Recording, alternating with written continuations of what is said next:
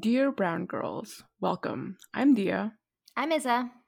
Grab a cup of chai and join us for unfiltered conversations about the things aunties don't want us talking about.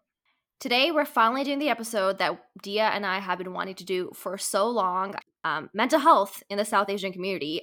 Dia and I were trying to hold off on having this conversation until, you know, we could have someone that knows what they're talking about, uh, um, maybe someone like maybe an expert. And we were kind of just mulling over the idea um, because really we complain about being tired constantly. So it's like, why are we so tired?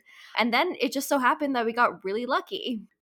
A couple weeks ago, I think uh, one of our listeners who we have with us now reached out to us over email about wanting to just talk about mental health and wanting to be a part of the podcast. Naturally, we were overjoyed. Like so overjoyed. Like so excited. Like first, because we got an email. Seriously, guys, email us already. We're tired of begging. I know it's a dead medium, but still. Okay, so let me just introduce you to Nancy Ball. She's a P H D candidate in clinical psychology at the University of Ottawa, and she's just very passionate about mental health issues in the South Asian community.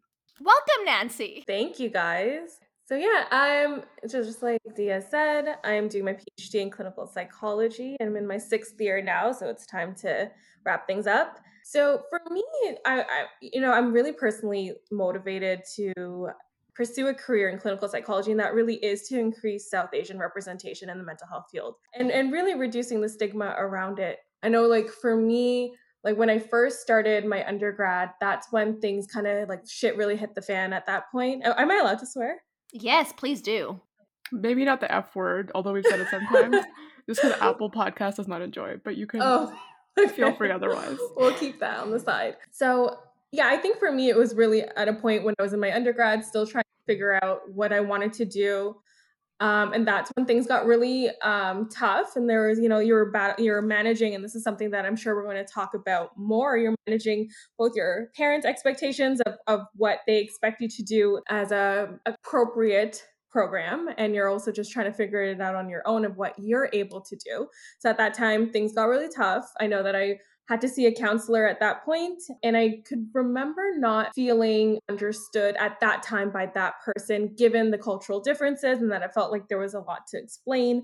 Um, and that was really a point for me to kind of look around and and ask myself, like, who is there? Like, who can I really reach out to that is South Asian? And I couldn't really find really many people at that time. And that was like, oh, about ten years ago. So it was a while back. Um, things definitely have changed, but this is one of the reasons why that kind of motivated me to get into the program. I think like that experience of not feeling understood is probably way more common than I would like to think it is. But I I mean, it's it's kind of amazing that it led you to this path where you can now give that experience to other South Asian women, South Asian men. So I guess to like start off, we know this is a big problem, me- mental health issues. Like mental health issue in general is a big problem across all populations. And I think it always has been. I think the difference is people are just more willing to talk about it now um, without so much stigma. But what kind of unique challenges are women in like first generation South Asian communities facing, and why are mental health issues so rampant in that particular group in our culture? Yeah, that's a really good question. First of all, when I was doing just a bit more research on South Asian mental health, I saw that in twenty eighteen, India was declared like the most depressed country in the world. And it's almost to say, you know, you, you become curious, right? Of of why, what's contributing to the low mood in our in our folks, in our community, what's what's maintaining that mood. And I think I can sit down and think of many reasons why, unfortunately, but I think for us, first is just the silence. We don't talk about it. We don't actually have really the language to explain what we're going through. South Asians or the Eastern culture defines depression. It's always like, oh, my head is hurt. It's very like physical symptoms. And for someone that doesn't really have any physical issues or conditions, those are things to really pay attention to amongst our community. That's to say is that we don't really have that language to, to describe depression. Like I'm really sad, or like I'm really like down, or, you know, it's, it's the language isn't there, not necessarily because we don't actually have the words, it's because we don't speak about it enough. When we suffer with things, we suppress it. We love as brown people to talk about our diabetes. Like I feel like everyone's like, oh, I have sugar, I have sugar. Like we talk about that a lot, but like I never hear anyone to say like that we're like really sad, right? So we have silence, and then we just have stigma, right? It's, I hear it so many times, and I would love to hear what, if you guys have experienced this, but I hear people saying that like, oh, she, like if this person has depression or anxiety or whatever, it's like, oh, they're not strong enough, or like, oh, they're weak, or, or they're just faking it, you know, to get attention. That just contributes to this stigma, right, around mental health, that this is more of like a, a, a sign of weakness as opposed to a condition, as opposed to something that needs to be taken seriously. It's often coming from a place of love, which is the hardest part. So yeah, like I've personally dealt with a lot of mental health issues, um, anxiety being the worst of it. And I dealt with it alone for a long time. And then things got finally like bad enough that I had to take that step. And I shared it with my mother. And I only really did that because in the first three months of being on medication, I was just a volatile mess just while my body was adjusting. And so I, I felt the need to tell her because she was worried. And then she very lovingly was just like, Issa, you just have to be strong and like power through these things. And it like broke my heart because I know that that's what she's done her entire life. Yeah, you hear just tough it out. Yeah, I completely understand. And the way that I like to talk about it and to think about mental health in terms of destigmatizing it is always, and, I'm, and you may have heard this before, but comparing it to like a broken leg, a broken arm, people don't tell them to tough it out and just like deal with the broken, you, you, you're encouraged, you're recommended, you're forced to like get, get it checked out, right? Get something, some sort of treatment put onto it, right? And that's the same thing. Like, why is that any different for a condition like depression or anxiety, where literally parts of your our body are, is being affected, your cognition is being affected, you know, there's different, like if you look at neuroimaging studies, there's like parts of your brain, like the volumes of it are changing. So it, it is a physical condition. It's just health in general is what I'm trying to say, is that whether it's a physical condition or a mental condition, it, all around it's your health that's being impacted. Like, it's also just really normal in brown culture to tough out for anything, right? Like, it's not just mental health. Like, if you're feeling ill, no, it's okay, tough it out, go to work. If you're struggling with school, no, it's okay, tough it out, you'll make it to the end. Like, you just have to get into a good university, right? Like, that's just been our consistent mentality. And it's also very common immigrant mentality to, like, you have to tough it out because it's a hard world and we need to do that to make it work here. And so that mentality that applies to our general, the general way we manage our health just kind of gets even more amplified and exaggerated when it comes to mental health because of like the stigma, like you're saying, and the fact that people don't think it's a real thing. I think it's part of the immigrant experience is like feeling like you weren't able to ask for help and it was all on you. And I think that kind of becomes a repetitive behavior and pattern and thinking that starts applying to all aspects of your life, even when you are in a position where you can have, when you, when you can ask for help or you have support systems. You're not allowed to be weak when you're trying to make it. And even when you, when you have made it, you can't break that pattern anymore. And I think what stems from that, of that feeling of needing to, like, can't ask for help, like, so not help seeking, that kind of thing. I think what stems from that is there's a set of norms kind of defined in our society, right? And when you don't adhere to those norms, you're, it's more shameful. And when you do, it brings a lot of honor to your family. So one of the values, for example, is like high educational achievement. And that's a value that's very important in our community, right? So when you don't do that, it's, it brings you a lot of shame. But when you do do that, it brings you a lot of pride and honor to the family. Whereas other cultures, predominantly the culture that we're in, so Western culture, you don't really have that to that, to the degree that we... Mm-hmm. That whole like shame, honor culture within the South Asian community can, to some extent, speak to why we're seeing our parents and our family and our community kind of acting in that way, where it's so hard for them to ask for help, because that would be such a sign of weakness and that would bring a lot of shame. Again, one of the things that makes it so hard to break the patterns is that we're taught these behaviors so early on in our life. Um, so the, to the point that we internalize them and we don't really recognize necessarily the damage that it's doing to our mental health and just like our, the ability to like live our lives to the fullest until we're adults trying to like carry on these behaviors. And it just seems to get harder and harder. Absolutely. And I think, um, is it now, like when you talk about specifically for women, so the added layer, and this kind of contributes and adds on to the shame on their culture, is that there's this term called izzat, right? Which means like your honor, essentially. Mm-hmm. And a lot of South Asian women feel more obligated to operate within this set of norms of honor. And that kind of can put your own personal needs and goals aside, And I think that kind of contributes to all of our tiredness.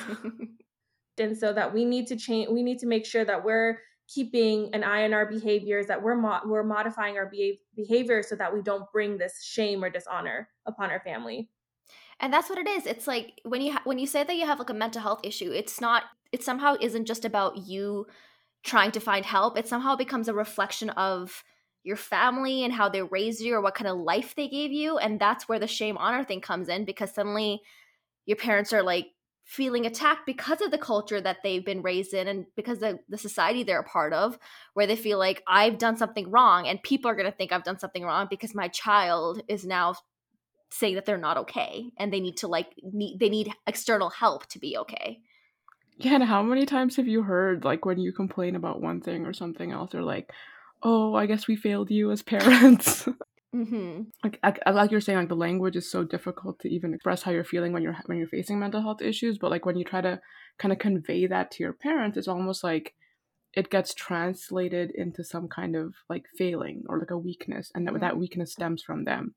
And I think, like, kind of the crux of what we're trying to say is there's so much, like, normalization of bad, unhealthy behavior, and like there's so much language missing that often you kind of wish was taught to you as a child to express yourself. Like, we learn so many different ways to talk to our parents, but not how to talk to our parents about how we feel, which sounds really sad when I say it out loud, but it's like, it's a little bit true. Like, I think it applies to me. I don't know how well it applies to everyone else, but the, like the desire to have is uh, to like be strong kind of makes it hard to say what you're really, really feeling and like and have that connection, especially in the points of weakness, which is really what where like your bonds become stronger. Absolutely. Like, my parents, or especially my mom, has only become more comfortable talking about mental health that I've like kind of pushed it on her, you know, like forced these words onto her that, you know, talk to her what validation is and what invalidation is, because for a lot of us in our community, we've been brought up with a lot of invalidation, right? Like, why are you crying? Like,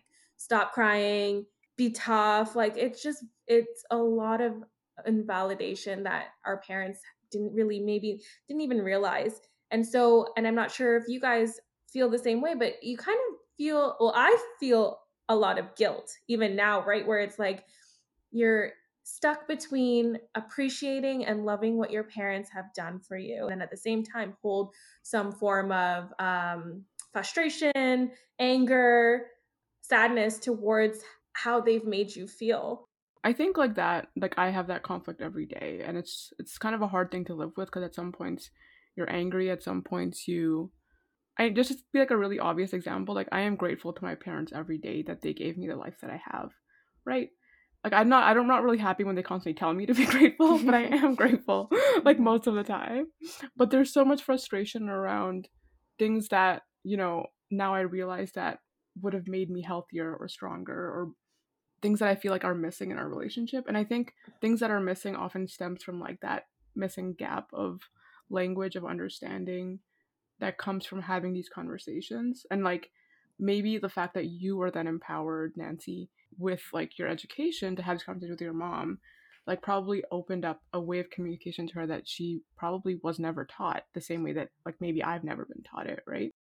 You hit the nail on the head when you said like the guilt that we're constantly dealing with, because I think that honestly, like looking back, was primarily where like my anxiety started and then just snowballed. Because, and like, yes, your, our parents, you know, kind of routinely would, would like remind us of all the sacrifices they made, but there's also all these like unspoken pressure and unspoken sacrifices that are held over your head. Um, not because our parents are awful people or because they're actively trying to hurt us in any way, but because so much was given up that they really don't want us to lose sight of what is important in their eyes, at least, right? So that guilt can really snowball into this inability to be able to like function as a, like, for me anyway, as like a full human being, because I was constantly like consumed by it. And then with that like guilt and anxiety, sometimes there's anger, because it's like I there wasn't a need for me to feel this way, you know, there could have been healthier ways to approach this. But then a lot of it comes back to like being able to like, I think Nancy said this earlier, like forgive our parents for the mistakes they've made, because there's, I mean, like intergenerational trauma, again, a big thing that people are recognizing more and talking more, um, not just in brown culture, but in other cultures. We know that like intergenerational trauma can, li- literally changes th- your D N A. Like, it literally changes the physical aspect of your D N A and is carried on through generations. And so if I think about how hard of a time like our generation has talking about mental health, to think like the traumas, the unresolved traumas our parents are carrying around, um, that they've passed on to us, and the ones that their parents were carrying around, and how long this has been going on for, which speaks to why it's so hard to break this cycle. Absolutely. Yep. It's really hard to break the cycle. And now we're having more and more resources that we can use to teach them at this point, where we're able to, and I think it is that balanced approach, right? Like being able to appreciate what they what they've done and, and say that out loud to them. And then say also ways in which things could have disrupted the relationship and things that could have been, like, for example, with me, I think the more now that I talk to my mom, I think what I realized is that I needed validation from her. Like I needed validation to know that I wasn't this ungrateful daughter, and that maybe some of her expectations were real, unrealistic, were a bit high, that maybe with more encouragement, she it would throughout my life, we wouldn't feel so drifted apart. We wouldn't be so detached. And that's something that she's realizing now and is able to tell me, you know, like with the, with the resources that she had at that time, with the inability to talk about mental health for her too. It was for her, she didn't know that there was that, For ex- for example, encouragement and praise was a good thing for mm-hmm. a child. It's always been like, you know, tough love is what's going to keep them straight, and that's what's going to keep them reaching their goals. Credit, like when I've done this type of talk before, one of my feedback was like, okay, but people, like some people need to be tough on their kids. Yeah. And have you seen us? Like, have you seen the brown people? We're tough all the time. Like mm-hmm. there's no balance. There's no flexibility, right? Like I, I don't remember really getting praise and encouragement. I got like, okay, work harder. Okay, that's fine that you did this, that you graduated high school, that you graduated university. Okay, what's next? Like, that's cool. You got this done. What? And, and I think we just didn't have that. And the point is really to have more of a balance between self-compassion and I wouldn't even want to call it tough love, but you know, just it, it there is more flexibility that's needed than what we've gotten. And I think that's what, at the end of the day, when we're talking about um, ways to break the cycle, it really is to show and explain what the other things that our parents could do to help, that doesn't only include like criticism. Like what are some other things that you can do as forms of encouragement, as forms of praise, or just in forms of just validation and understanding that things are tough, that understanding that this program, although it's still an undergrad program or a college program, that it's still tough to do and, and get that encouragement. One of the things that helped me, because I, I, it took me a long time to talk to my parents. Like, it, it was really hard for them to understand that my experience growing up in like a completely non-brown community is totally different from their experience. It's so bizarre. Like they, they're like, okay, we're gonna come to a completely different country, raise our kids here, put the same expectations that we had on us on them, and then expect it to be fine, even though like they're in a completely different space. I kept trying to explain to them. I was like, y- like you can't. Like I was not validated by my community. Like my community was different than your community. All I had was my family that kind of fulfilled this, like that bubble that you felt was like that bubble of the culture that we want to preserve. And everywhere outside of it, I wasn't being validated. And the things that my parents were telling me was also not being validated. So trying to get my parents to understand that my experience is so different, and my even my comfort with my culture, my comfort with my religion, even the way that I talk, even the way that I speak with my language, like it's just, it's not at all similar to just their ways of thinking, their their validated culture, their validated religion that they grew up with. And getting that kind of, it's like it's not fully there, but like getting that connection even to some parts of my experience has helped them to build empathy for me and kind of realize that their expectations are built on an experience that I've never had. And like that kind of empathy, like it's a long, long battle. It's so hard to get there. But I think that is one of like the cruxes that can like help with breaking that kind of cycle of trauma. And it's so nice that like, I think all three of us have kind of s- spoken to the fact that like the stuff that we didn't get in our childhood, we're now working to like address that with our parents, and they're, they're starting to make a shift. Like in my family, like I have two younger sisters, and I think my mom is raising them significantly differently than she raised me. And she's told me that. And it's hard for her to say it to me, but she said, there were just, there were some things I just didn't understand when I was raising you. And I understand better. And I can see in the way that she is raising them, the different, the changes she's made. but as much as it's as great as it, it is that we're all like trying to make these changes as adults, the lack of validation that was our entire childhood meant that we were seeking it elsewhere. And I don't know for you guys, for me, it was my teachers. My teachers loved me. I loved them. I was a huge teacher's pet, and I just got the, all the validation that I wasn't getting anywhere else, I got from them. Um, but then eventually I stopped being in school. And then I didn't have it anywhere. And that's when things got real hard. Yeah, I think we also talked about in our like internalized racism episode how we seek validation from white people. And I feel like it's also because it's it's easy to get it, right? Like it's so much easier to get it from them than just to get it from the brown community because of this tough love. And so why am I not going to go for like the easy target instead of like that summit that I have to climb to get like some appreciation from my parents? And what's important is that this isn't even an easy target. This is a human need, right? Like we need this validation, and and like it's because it's a symbol of like love, right? When you're getting valid, it's like not even just love, that's maybe to a stronger extent, but just understanding. And we as humans need to feel that we're understood, right? That we're a part of community, that we're a part of something. And for us growing up and with juggling both cultures, we're trying to find some sort of support and just some sort of belongingness, right? And that can contribute so deeply to our to what we're struggling with now in terms of like our identity, in terms of what do we actually value and what we don't value from the different cultures.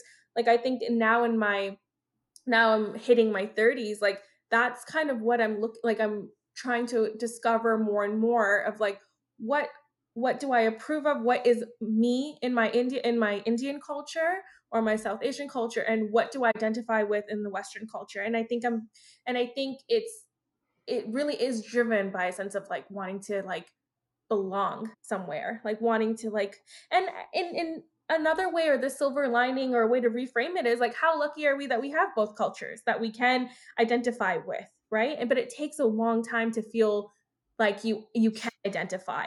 Because I know for the longest time, I felt like, well, I don't really speak the language that well. I can't really speak Hindi or Punjabi that well. Um, I, I don't really stay connected to like my cultural roots. So I don't really find myself that affiliated with the Indian culture, but okay, but I look physically different when I'm here in my Western culture. Um, there's parts of me that, that can't relate because I have very strict conservative brown parents. I can't even like relate to a lot of things with the, with the white culture. So where, where, where do I fall? Where do I sit? Where am I? But I think in the same lens, as I'm saying this out loud, I can, I'm what's helpful for me, and I'm sure helpful for all of us, is that we're all going through very similar things. So one of the ways to break that cycle, like we've talked about before, is is continue building this community, right? Of whether it's like second generation um, South Asians or just South Asians who's who've been raised in this culture, just building that community. Can, you know, whether it's listening po- through podcasts or join or um, subscribing or following different pages or reaching out to South Asian therapists, if that's what you want, just continue with building that community and speaking about these issues, I think will be really helpful towards breaking that cycle.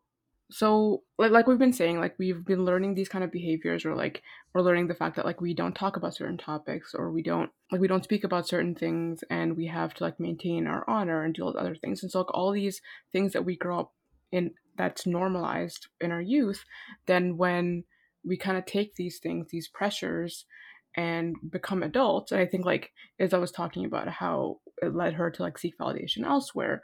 But like what kind of um what kind of other ways do you think like the consequences of these these behaviors that we've learned manifest when we're adults? Because I don't think we recognize them that well. Yeah, I, I I agree. I don't think we recognize them or able to pinpoint it because it's so normal to us and so part of who we are and how we've been raised that we're we don't always see the pieces in which things were flawed or, or problematic, I should say. But really, these, you know, standards and expectations and like pressures of holding honor, all of those things, that basically You, it basically becomes this belief system, right? That if I don't meet these standards and expectations that I've now put on myself or my family or my community has set for me, I'm not good enough. I will never be good enough. Or you may have these feelings, you'll never be loved.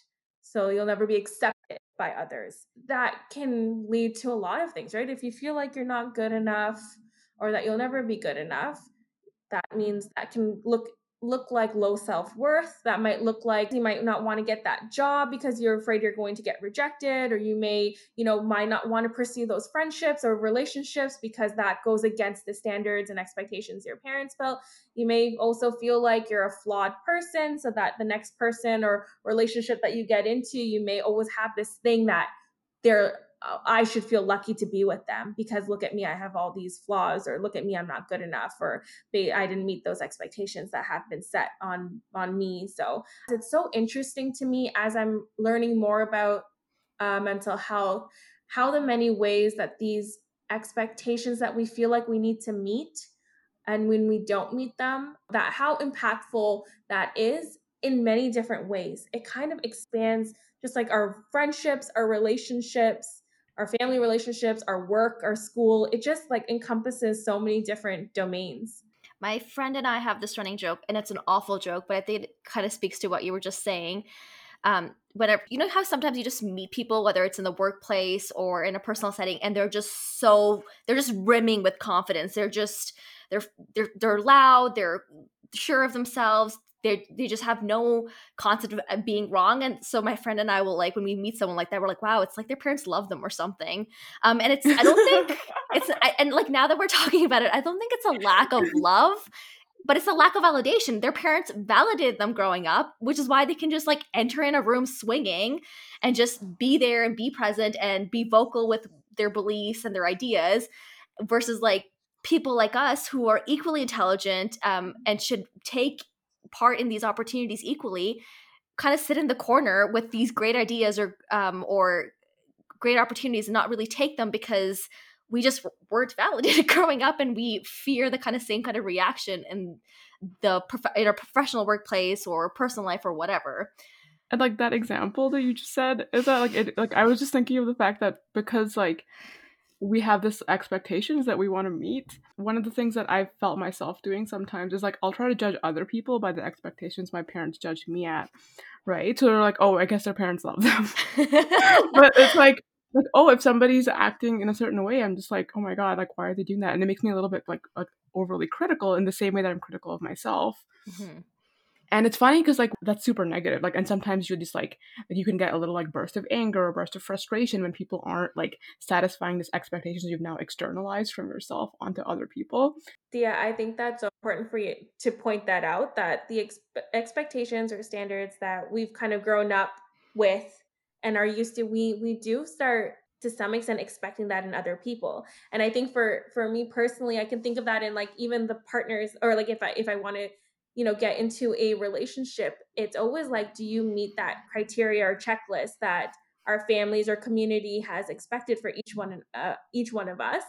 Um, and I can just see it there of like, you know, not maybe respecting someone as much if they don't have those standards, or feeling like I'm, I'm good and, or I'm too good for them, or they're, or they're maybe too good for me. So it just, it's so interesting to us how it's like actually then turned into like how we perceive others. So it's not only are we now focused on ourselves and it's like harmful for ourselves, but it's also like could potentially be harmful for like the people that we want to be around. When we talk about that externalization and bringing it into a relationship, and now like the only thing that's coming to my head now is like, this is the cycle continuing. Like we bring it into our relationships, we bring it into our friendships. We're obviously going to bring it onto our children. And then there's the intergenerational trauma continuing, continuing, continuing. And that's why it's so important for the cycle stuff. Yeah, you got it. You basically just explained and unlocked South Asian culture for us and the troubles of it. So we recognize that we all basically need, need a lot of help, which is however we choose to seek it. But um, Dia and I have talked about this in previous podcasts and in uh, private conversations as well. There's a whole slew of barriers that we face um, when we're trying to look for that help, whether those are external or internal. So in your experience, Nancy, like what are some of these barriers and how can we overcome them? Yeah, that's a really good question. I think it's the idea that a lot of us feel like we need to suffer in silence. I think that this is changing more and more now. I feel like people are more and more comfortable with the fact of expressing like what they're going through. Um, but I think that could be one of the barriers. sure, to some extent, people can say that maybe the lack of representation of South Asian people in the in the mental health field may be that we don't really necessarily have a voice that's strong yet, although it is happening, right? Like there is that that, that understanding of that South Asian culture is its own culture with its own separate sta- set of standards and norms, and that mental health needs to be more tailored to that culture. It can't just be a one size fit all for, for mental health services. And I think in Canada, even more so, that I think we're we're getting to a point where we're actually starting to specifically now conduct research on just South Asians or just East Asians or, you know, just Caribbean, the uh, Caribbean population. So I think that's also kind of mitigating that barrier too, that we're actually now conduct, we're now looking into the unique nuances and differences between the different cultures to help us. Because something like, you know, this unhealthy standards and expectations, just that concept is quite unique to an Eastern culture, right? Not so much found in a Western culture. So the whole concept of like individualistic versus collectivistic culture, right? A lot of how we operate is within a community. It's versus this more like my life is based on my needs. It's more of like my life is based on my community needs, those around us, and we're all we all take a, a role in this. So those are a few things I think that are breaking the barrier. I can say that yes, it's it is to some degree easier for us as South Asians to seek other South Asian therapists. So if you find that that might be helpful to ju- to address concerns that, that may be more culturally specific or attached, that would also be a route to go. That's not to say, though, that is absolutely not to say that other people from other cultures can't understand our own. And we're all, as therapists, willing to learn about different cultures without that judgment. That's a part of our, our clinical skills. Yes, there are benefits to having a South Asian therapist, but you can also seek out other therapists and see, and see if the fit is there and see if you can still feel like your needs are being addressed, your goals are being reached uh, with a, with someone from a different culture as well. It's so hard to just open that door as a South Asian person into mental health, just because then you're like, oh, I've accepted, because like your brain is telling you, oh, I've accepted that I failed. Isa, did you want to talk about that experience you mentioned for why you chose like a white therapist? I struggled to find a therapist, and I think that's actually like a, a barrier that all people have um, of all backgrounds, not just finding a therapist, but finding a therapist that fits your needs. And it's incredibly taxing to like find a new therapist, tell them your story, realize it's not a good match, and then start all over. And I went through a few therapists. I, my therapist actually was is my family doctor right now, who I actually met through work, and she's an absolutely wonderful human being. And she recognized that I was having a hard time finding a therapist, and she just was like, I'm going to take on that role for you. And I think it's been beneficial because living in Canada, she – I think has a good grasp of like different cultures and the challenges they face.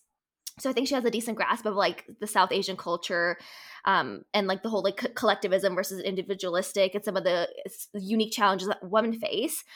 Um, but it's also been healthy for me to have an outside perspective, like a perspective outside of the Brown community as to like what maybe is or isn't normal. Um, and she's able to objectively look at something and be like, that isn't healthy or that isn't normal. And I know you've been told your entire life that it's okay, normal, but it isn't. And she, and when she tells me that as a professional, as as someone that I trust, it's easier for me to believe, I think. Um, so I think you're absolutely right. Like I initially w- was on the hunt for a South Asian therapist. And I, if I had found one, I would have been happy to try them. But it just so happened that I started speaking to my doctor. And you're right, she's been excellent. I'm so grateful for her. And she really does like have those unique benefits of like having like an outside perspective. Absolutely. So really the take home message in both experiences that there are therapists available to seek help from, you know, and that whether regardless of the culture, the idea is that you find a therapist that you find a good fit. And similar to a doctor, you know, like a general practitioner, you you may need to shop around. In the sense that you may need to find, you know, if you, you're finding that the alliance or the relationship between you and your and your therapist isn't what you're looking for, you can seek out another one as well. Like it's really just, it's important for me to emphasize that you don't have to stick with the therapist that you've found or that you've been assigned to. And, I, and I'm sure it, that I'm speaking with some sense of privilege that there are resources there for you to have different therapists. But now with a lot of services going virtual, I think it's actually increased accessibility to therapy. So it's important to find find those resources and if that would be helpful to get through um, whatever that you're dealing with at this time.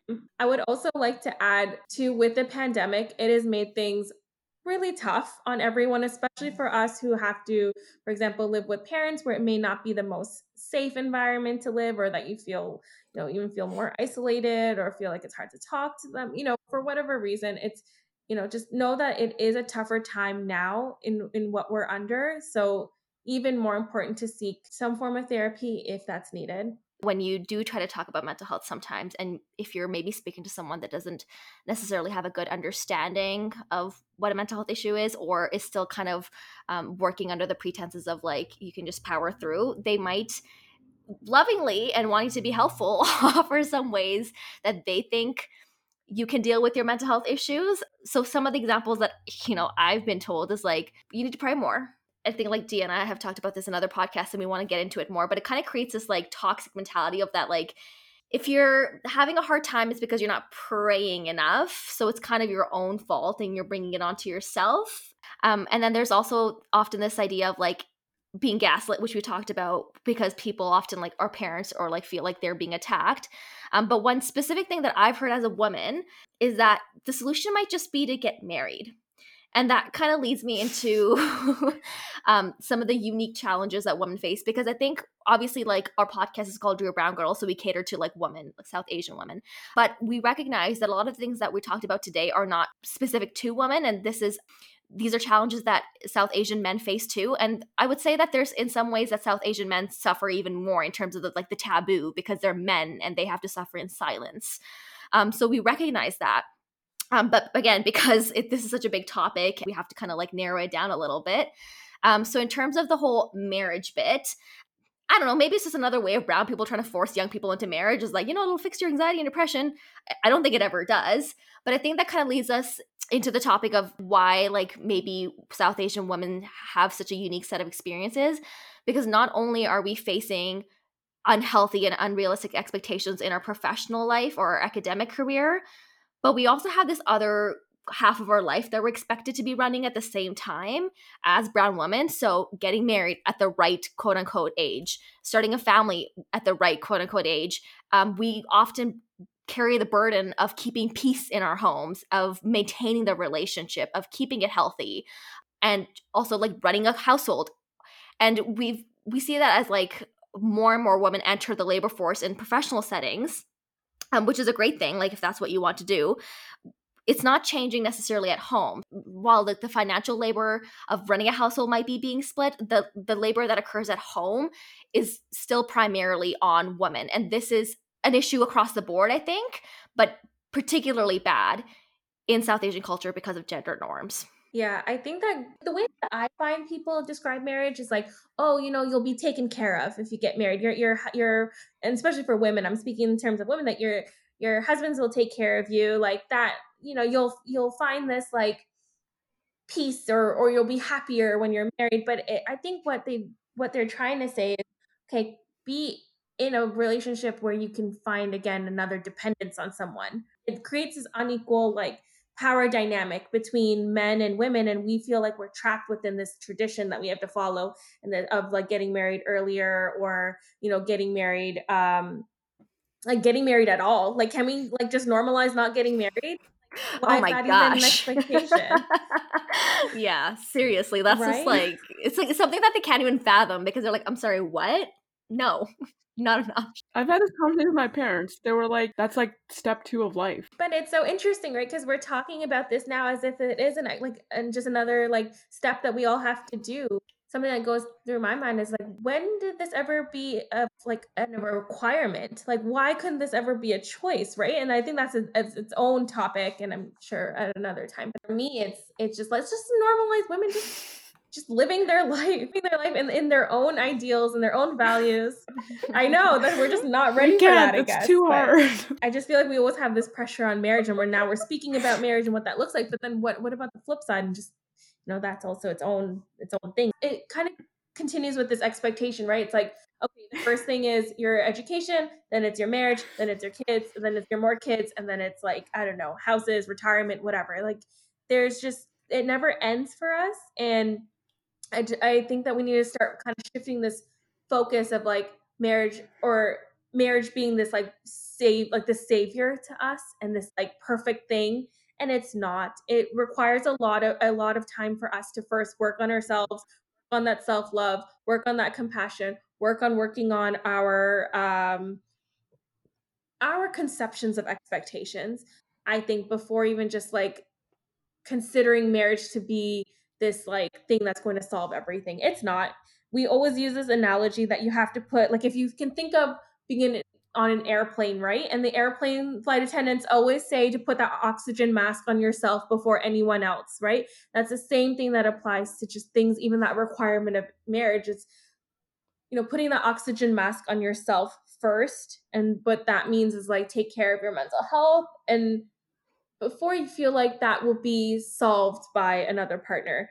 I'm not sure if I answered your question, Isa, but that's kind of like where my mind goes is, is why is this a requirement in the first place? You're speaking to my soul, Nancy. But it's, you're right. It's just like, it's such a big can of worms because this could be like an entire podcast in its own and our, like our obsession with like the blueprint of life and what a normal life looks like. Like, I, like in the Islamic world, it goes as far as like, like there's this like, hadith that says like when you get married you actually complete half your deen, which is like half your religion. So like when you don't get married they're like, well, you're walking around half, you know, half saved, you gotta complete that half shit completed. Yeah, so I mean, yeah, a whole other can of worms like that we could talk about for hours, but just another layer that adds on to the stress of trying to keep up of what is expected of us. But that's so important because I never heard that before, so even as a therapist hearing that, like I could imagine even me being inadvertently invalidating to someone who may think marriage is really important to them. If they also find value in religion,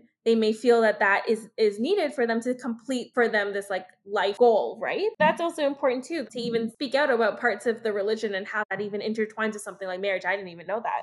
When you're saying like, actually like, like it's not a requirement, like we don't have to get married and that needs to be an option to put out there.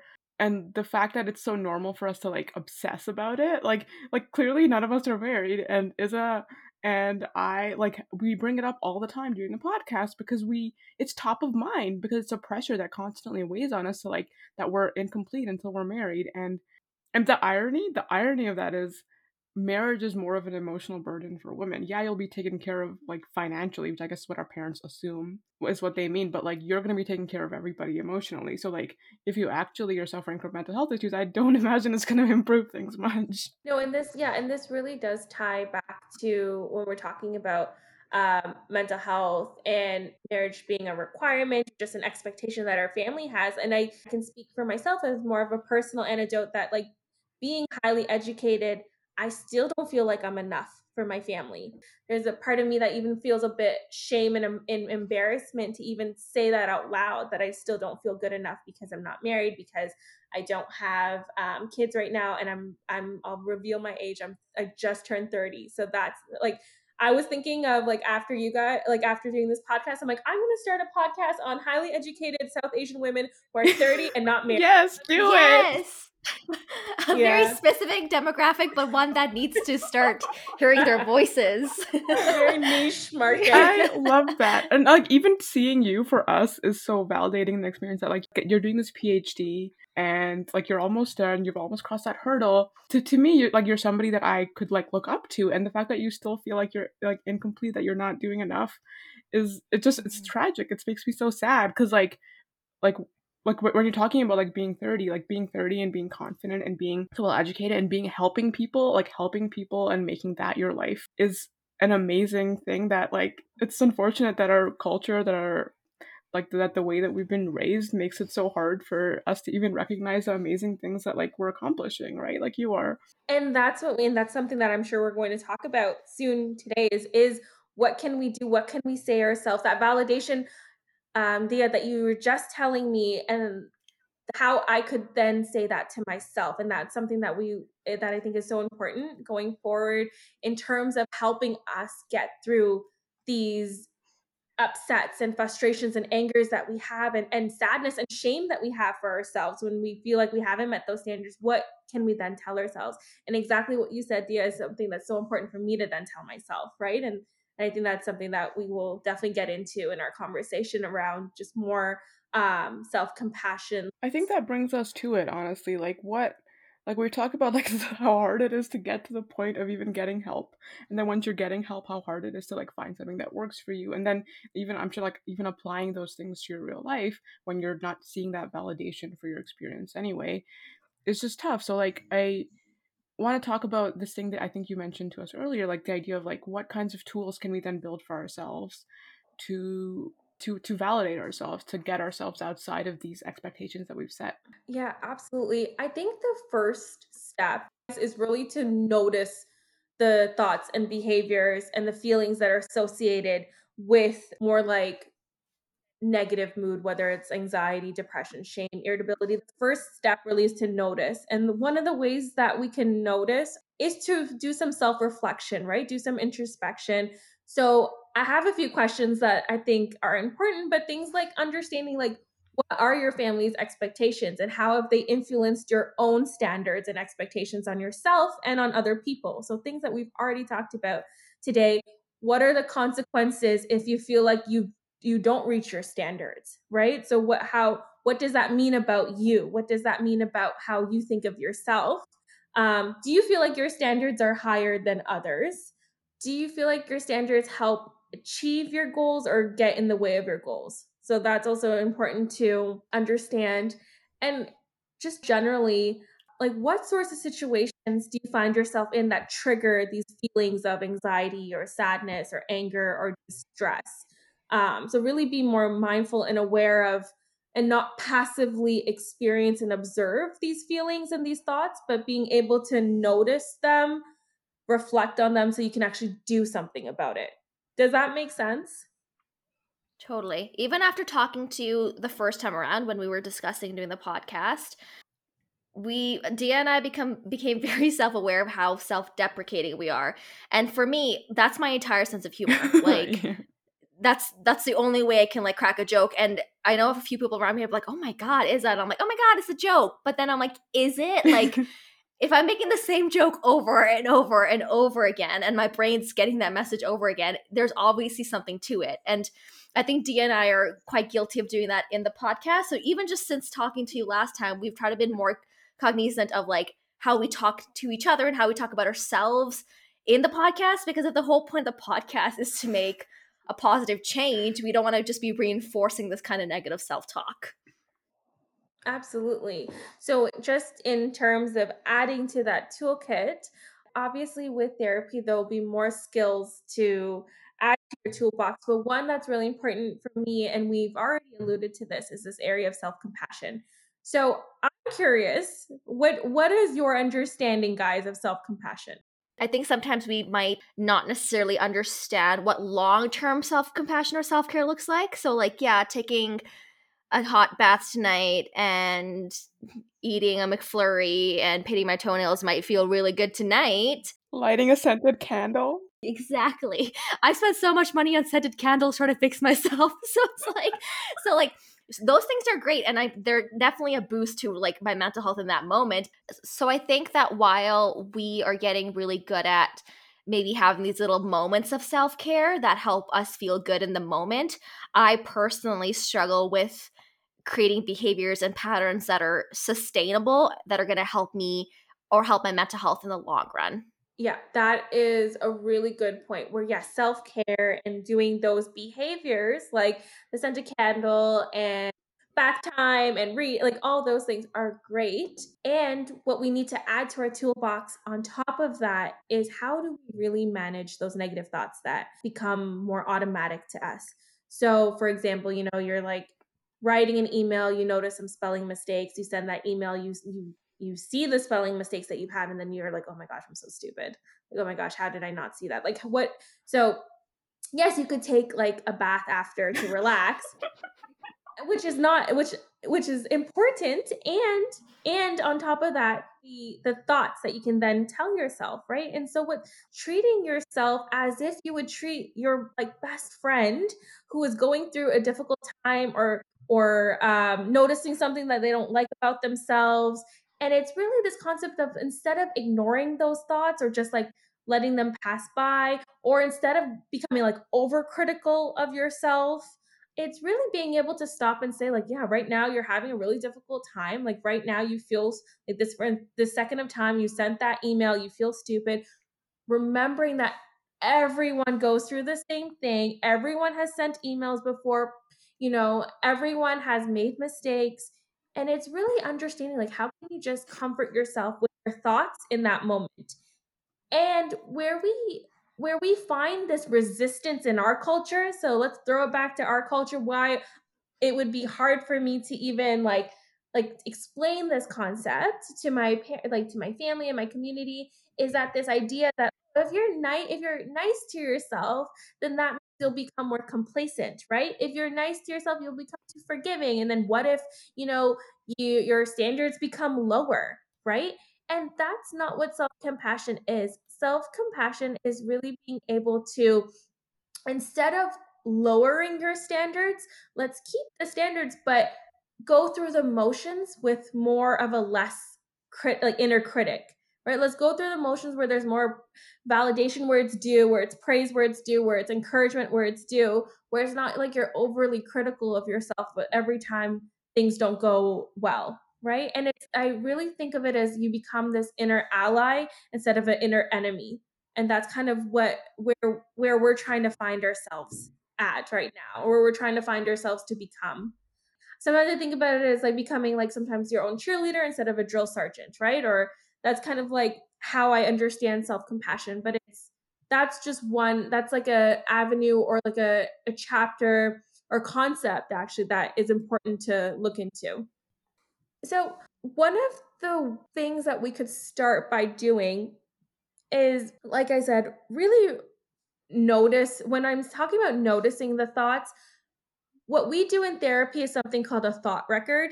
And what that essentially is, is that you're writing down the negative thoughts that you're noticing throughout the day.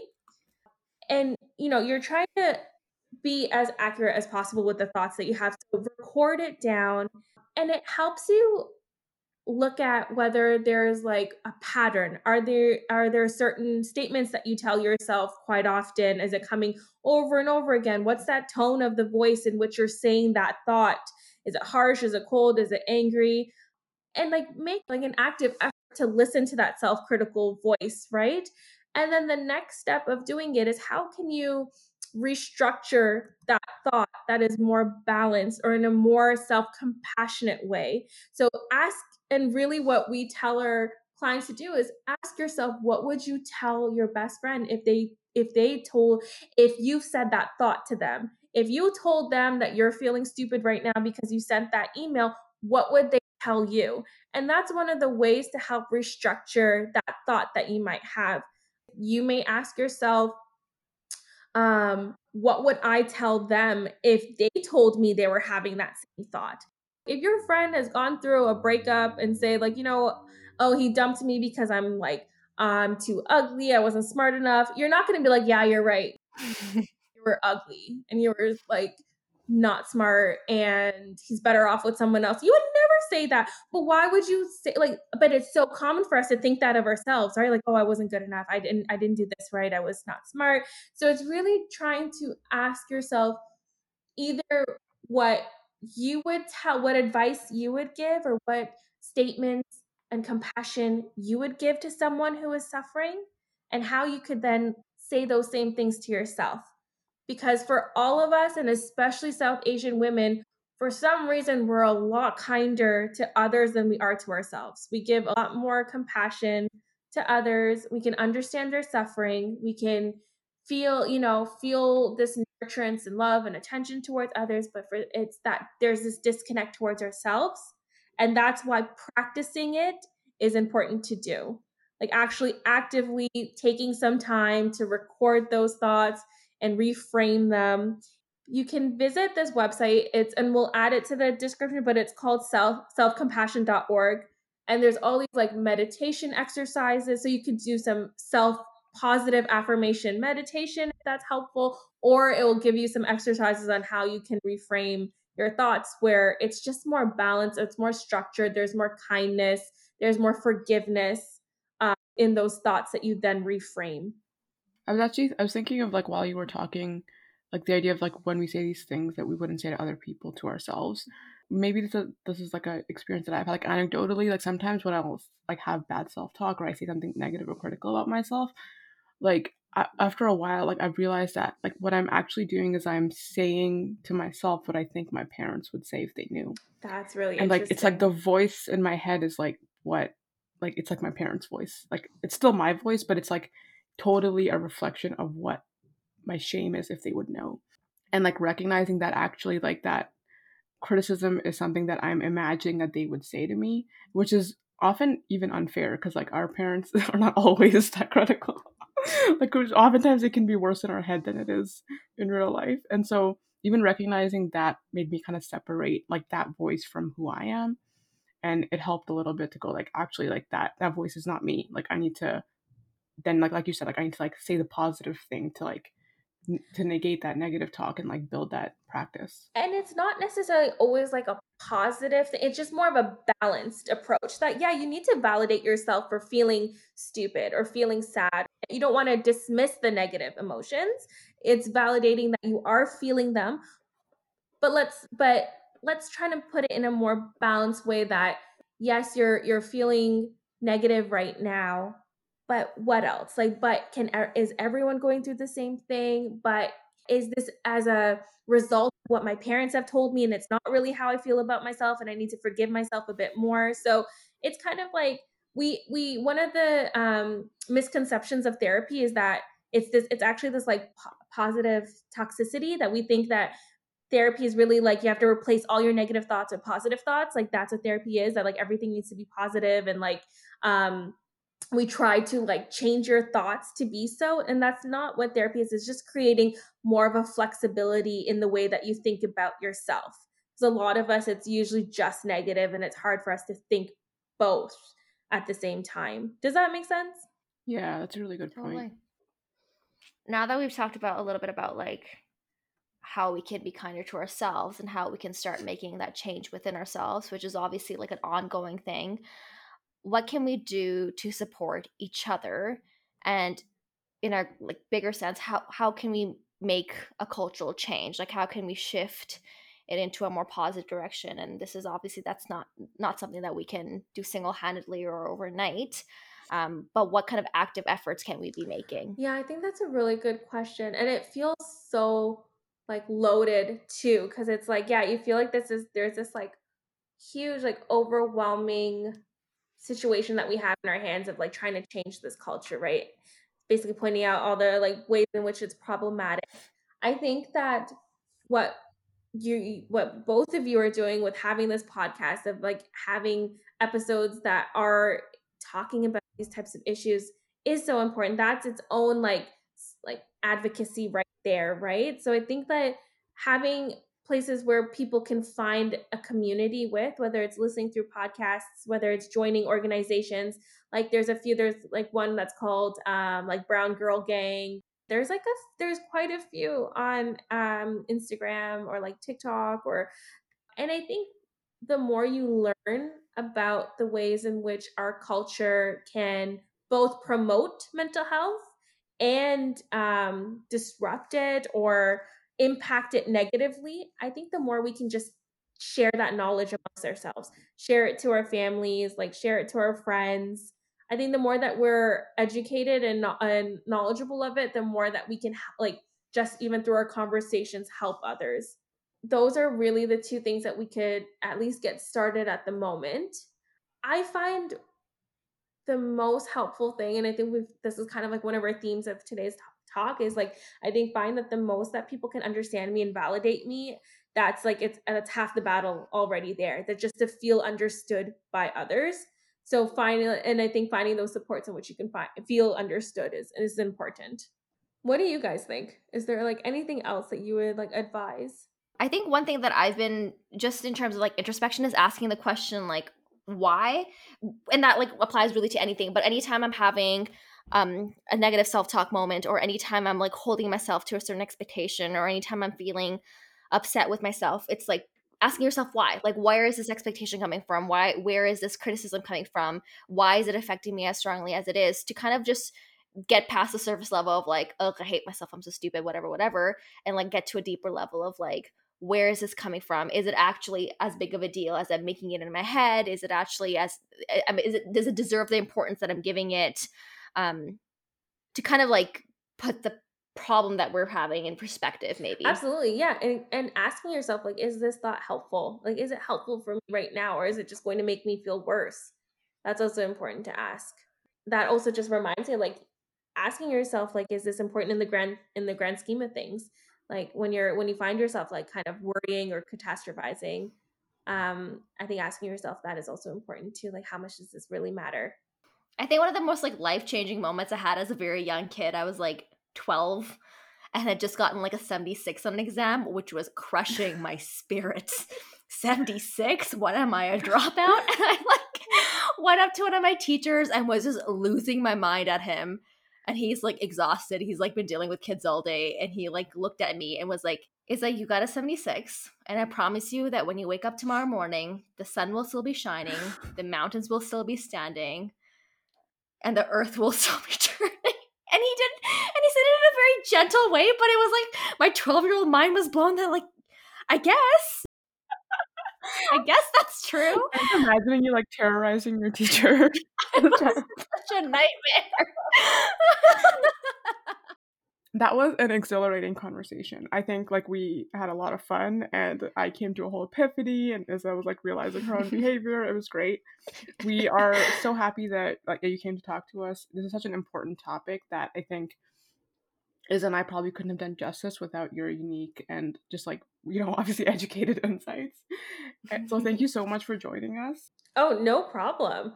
Like I, I was more than happy to talk about it.